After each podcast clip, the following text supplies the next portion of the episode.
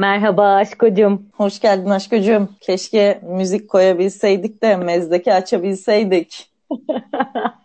Evet değil mi? Benim giriş giriş müziğim olarak Mezdeke istiyorum bir dahaki bölümde. kutlu bir günden karşınızdayız. Mutlu bir günden karşınızdayız. Dinlediğinizde kutlu bir gün olmayacak ama bence İzem'in doğum günü birkaç hafta kutlu gün olarak kutlanabilir. evet. Doğum haftası gerçekten. Evet kutlama. Bu bölümü İzem'e adıyoruz. Evet. Tam şu an akademik olduk ha. Tam oldu bak. Tam oldu. Bu çalışma İzem, Filiz İzem yaşına ithaf edilmiştir.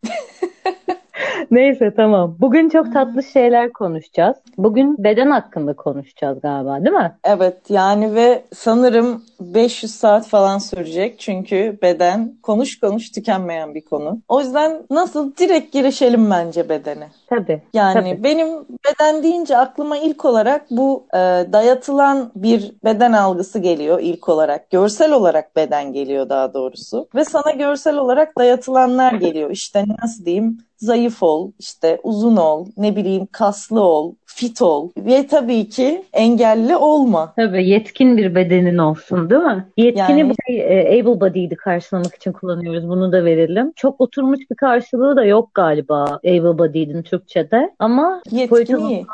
de yetkin diye hep çevrildi de. Ama evet yani böyle pompalanan bir algı var. İşte bedenin böyle olması gerektiği. Hatta queer perspektiften bakacak olursan işte androjen modeller, trans modeller hani bu zayıf, çok zayıf, mümkünse beyaz tenli, uzun boylu, enteresan giyinen, geleneksel moda tarzında giyinmeyen, farklı giyinen, bunun makbul olması gibi bir durum var. Yani bence aslında birazcık heteronormativiteye, hakim olan algıya e, bok atarken birazcık da homonormativite içerisinde, queer normativite içerisinde yeni bir norm oluşuyor mu? Bence birazcık da buna bakmamız lazım. Yani bir lezbiyenin ya da bir biseksüelin görünürlüğünü kendisinin de hissedebilmesi için toplumsal olarak desteklenen bütün o stereotiplere bazen sığınmaya ihtiyacı oluyor. Saçını Hı-hı. kısa kesmek gibi, gökkuşağı dövmesi yaptırmak gibi. Yani bu, bunlar hepimizde var bence. Kendi adıma bende var mesela hani kendi görünürlüğümü daha e, parlak kılmak için, daha keskin kılmak için ve kendim daha az disforiye maruz kalmak için,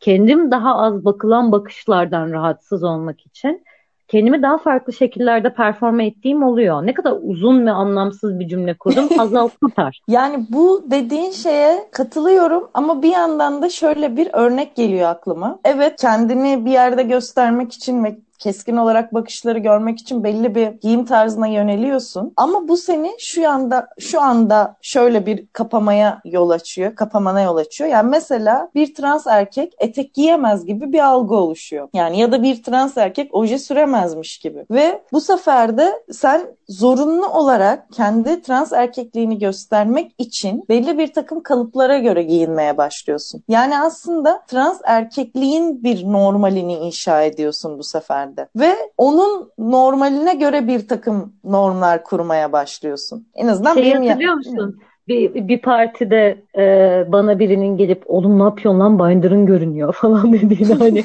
böyle eee abi hani bence giydiğimi bütün dünya biliyor zaten yani bu kadar düz bir göğüsle hani. Yani ayrıca bilseler ne olacak? Tam olarak bu bahsettiğin işte normun yeniden inşası yani o e, hakim olmayanın azınlık olanın içerisinde de yeni bir norm inşa ediliyor. Bu tabii bahsettiğimiz birazcık daha geleneksel ahlaka kayan tarafı ama e, şey de var hani bu yani büyük markaların işte bu Bershka'nın bilmem nenin falan filan billboardlarındaki tipler mesela hani. Evet queerleştirilmiş. vardı. Evet. Beden. Gökkuşağı koleksiyonları vardı mesela bir sene. Geçen sene mi? Ondan önceki sene mi? Pride zamanında böyle gökkuşaklı tişörtler falan çıkarttılar hatırlıyor musun? Yani mesela H&M sanırım geçen seneydi. Böyle daha cinsiyetsiz görülen model cinsiyetsiz görünen modelleri seçmişti. Ve kıyafetleri cinsiyetsiz yapıldığını vurgulamaya çalıştı. Yani bu elbiseyi isteyen giyebilir. Bu tişört hani kimse de işte bu bir kadın tişörtü fikri uyandırmaz falan diyerek bu bir sürü çevrede kutlandı. Ay ne güzel böyle modeller kullanıyor. Böyle modelleri kullanılması iyi bir şey tabii yani. Ama bu modeller beyazdı. Bu modeller zayıftı. Yani bir takım başka üstün tırnak içinde üstün özelliklere sahiplerdi ve bir yerden sonra bu bedenin tekrardan bir pazarlanma e, nesnesi, meta haline gelmesi oldu. Hani senin özgürleşmek için yola çıktığın şey, yani özgürleşme için ortaya koyduğun bedenin bir yerden sonra meta haline geldi ki bu bana beden olumlama meselesinin de nasıl kendini gösterme şeyine döndüğü, reklam etme haline döndüğü geldi aklıma. İşte çatlakları olan kadınların ilk olarak başlattığı güzel bir hareketti. Gerçekten hani utanmıyorum bedenimdeki çatlaklardan, selülitten utanmıyorum. İşte ne bileyim kalçamın geniş olmasından utanmıyorum. 100 kilo olmaktan utanmıyorum falan gibi. İlk başta bu çok güzel bir şeydi. Fakat bir yerden sonra bu artık sanki çatlağı olmak iyi bir şeymiş gibi pohpohlanmaya başlandı. Yani bu arada çatlağı olmayan yok bence. O da ayrı bir. Boyun uzarken cildin nasıl ayrılmaz ya aniden boyatmak diye bir şey var. Neyse mesela balerin işte bir şişman balerinler çıktılar mesela. Kendilerine şişman diyorlar bu arada. Ve onları insanlar ay ne kadar sempatik diye izlediler. Hayır onlar sempatik değiller. Bale yapıyorlar işte. Yani sen bir baleyi nasıl izliyorsan onların yaptığında bale olarak izlemen gerekiyor. Ama buradaki hani bedenle ilgili yola çıkan özgürleşmelerin hepsinin bir yerden sonra işte ya bir sevimlilik haline gelerek kabul edilmesi ya başka bir normale dönüşerek kabul edilmesi ya da pazarlama yoluyla insanlara kabul ettirilmesi gibi bir duruma doğru geçiyor. Bu arada kabul ettirilmek diyoruz da yani bu herhalde böyle Türkiye'nin yüzde onu için falan geçerlidir yani. Çünkü ya biz de sonuçta acık akademik bir yerden konuştuk az evvel bu böyle değiştiriyor falan diye de yani ben evet. eminim Türkiye'nin pek çok yerinde hiç de bir şey değiştirmedi yani. Bir başka şey daha şey... doğrusu şöyle başka normallerin işlemesini engellemedi bunlar. Yani queer nasıl bir yani? bedeni ya queer bir bedeni zaten e, nasıl diyeyim dışlayan bir yani böyle bir şey daha tahayyül etmeyen bir insan düşün mesela. Yani hayatı ikili cinsiyet normları etrafında dönüyor. Ve sen her böyle insana H&M reklamını izletmiyorsun. Onun ulaştığı bir kitle var. Ve o genç kitle bunu iz, izliyor ve oradan bir şeyler düşünüyor. Bu ne be kadına mı benziyor erkeğe mi benziyor diyerek en azından bir kafasında kategori açılıyor yani. Ama bir de hiç değmediği yani bu reklamların bu gör, yani görsel şeylerin nasıl diyeyim neyi olur görsel. görsel Evet, göstergelerin, işte temsillerin hiç işlemediği ve onun ilgisini de çekmeyen bir sürü insan da var. Yani önce bir bu dipnotu da koyayım da yani biz değiştirdi falan derken bütün dünyada değiştirdi gibi büyük bir iddiamız yok. Ya zaten şey şu söylediğim biraz da şeye çıkıyor şimdi. Eğri oturup doğru konuşalım. Fabrikada çalışan amcam soya sütünü nasıl alsın, soya sütünü ne bilsin falana çıkıyor. Hani bunlar zaten H&M'in bunu yapması, işte o ulaşama, ulaşamadığı kitle zaten umrunda değil yani H&M'in. H&M'in zaten hedef kitlesi beyaz yakalı. Yani o işte belli bir şeyin üzerinde maaşı olan ve ders arasında ya da işte iş molasında, sigara molasında internetten kıyafet sipariş eden kitle aslında. Evet, Geri dönecek politik, olursa durduramadım. yapacağım. Evet. Fabrikadaki amca soya sütünü bilebilir ve soya sütünü alabilir. Çünkü belki Ama çocuğu var. Ya ona bakacak olursam o zaman işte aynı şekilde H&M reklamını da görebilir. Ama H&M'in amacı bu değil. Yani H&M'in amacı ya da işte Alpro'nun amacı gideyim de şu soya sütümü bir e, fabrika çıkışlarında bir grevlerde bir insanlara dağıtayım değil yani hani. Bunu demek istiyorum. Bir de şöyle bir tarafı var. Hani geri gideceğim çok söylediğin şeye ama şey dedin ya işte bu çatlaklara sahip olmak, ne bileyim kıllara sahip olmak, işte bir, bir beden olumlayıcı olma hali pompalanır hale geldi diye. Keşke daha fazla pompalansa. Yani keşke gerçekten bu kadar insanların içselleştirdiği ve reklamını yapmaktan hoşlandığı bir şey olsa. Şeyler oluyor ya mesela şimdi çok gülüyorum. Ağda reklamlarında böyle kıllı bacaklar falan göstermeye başlandı. Ya da şeyin propagandası yapılıyor kıllarımı almak zorunda değilim. Fananın pompa, pompalanması yapılıyor. Hani bunlar bana çok küçük tatlı hınzırlıklar gibi geliyor. Keşke daha fazla olsa.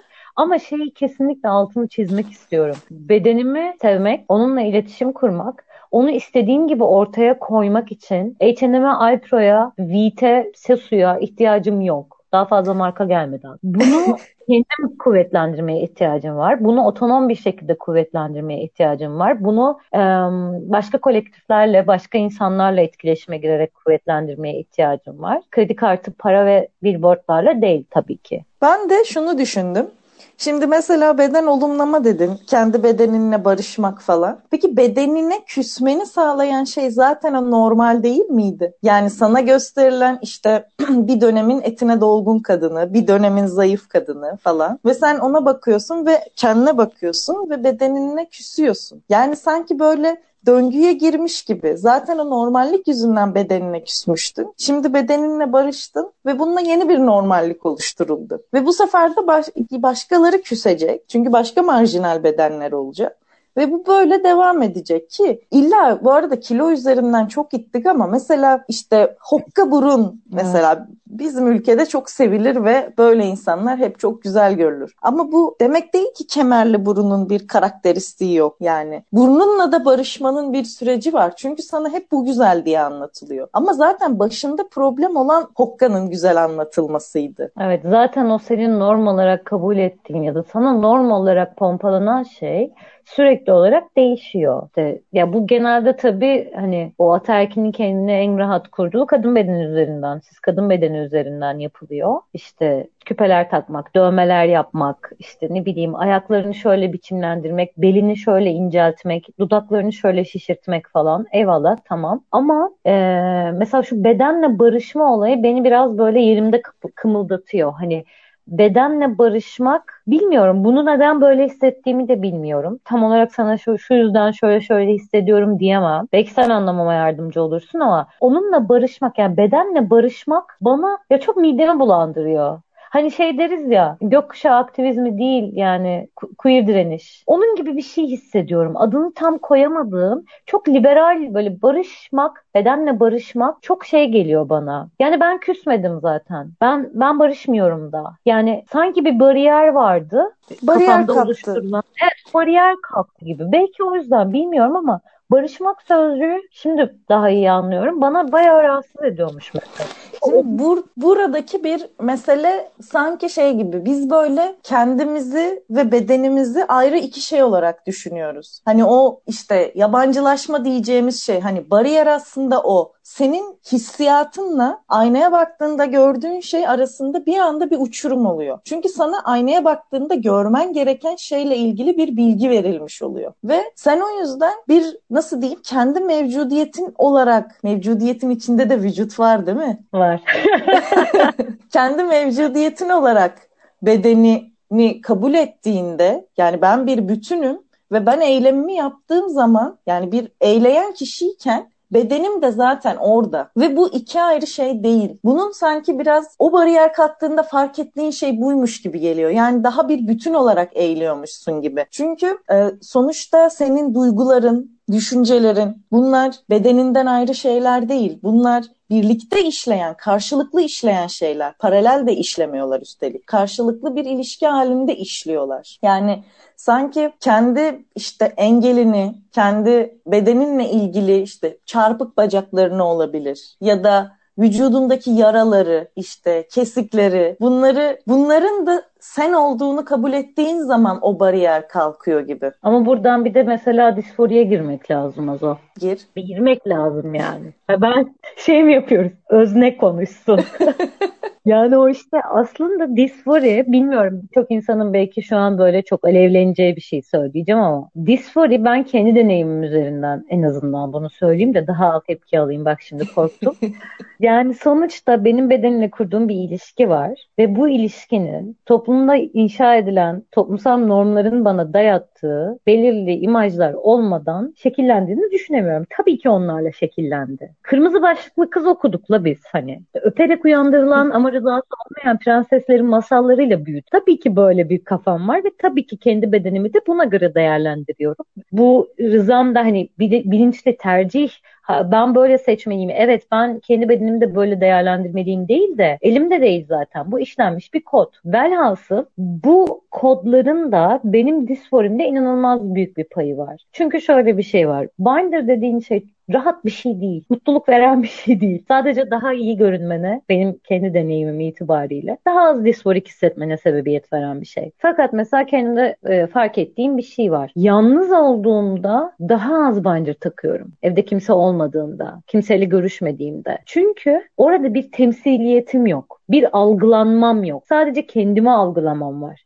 Yani sadece kendimi rahatsız ettiğinde binder'ı takmak istiyorum. Dışarı çıkmanın bir ön koşulu olarak bedenine bir etkileşimin ön koşulu değil bu. Dışarı çıkmanın ya da başka gözlerin beni görmesinin bir ön koşulu binder'ı giymek. Burada kamusallaşmanın meselesi geliyor sanırım. Yani kamuya kamusal alana çıktığın anda artık kendini göstermenin tek aracı bedenin olduğu için yani çünkü kimse seninle oturup konuşmuyor. Kardeş sen necisin? Hadi şu konuya oturalım konuşalım ya da senin eylemlerini görünür kıran, kılan şey de bedenin olduğu için orada doğal olarak o binder'ı giymek istiyorsun. Ya da bunu mesela küçük memeli bir kadınsan işte destekli sütyen giymek istiyorsun. Çünkü hı hı. kendini göstereceğin alan işte tam da var olduğun ve dedim ya hani biz özne olarak hep içeride bir şeyi düşünüyoruz ama tam o anda özne olduğunda dışarıdaki şeyle özne oluyorsun. Ve bunu evet. orada göstermek istiyorsun ve sanki disforini yaşatan şey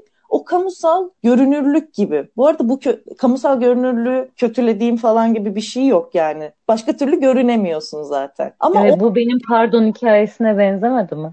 yani sonuçta orada bir paket program gelen bir normlar bütünü var. E sen de içindesin yani ve doğal olarak görüneceksin. Ama göründüğün zaman belli bir biçimde algılanmak istiyorsun ve buna göre bir şey yaşıyorsun. Ama mesela ne bileyim kendi cinsel organından memnun bir trans kadın olamaz mı? Hı hı. Yani bizde illa böyle bir algı var ya mesela hani kötü tabirle söyleyeyim kestirdi mi? Böyle iğrenç bir tabirle kullanılır mesela. Hayır. Çünkü buna ihtiyacı yok. Yani. Hepsinin olmayabilir yani. Sana ne?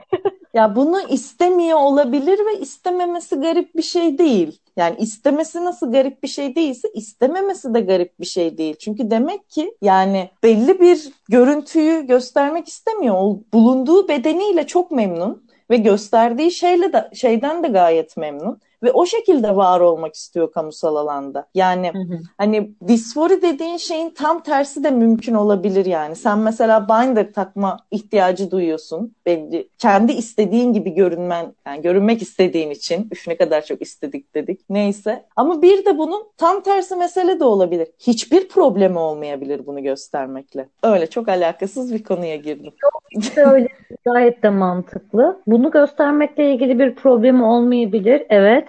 Ee, şeyi anlatacağım ya. Komik bitirelim istiyorum.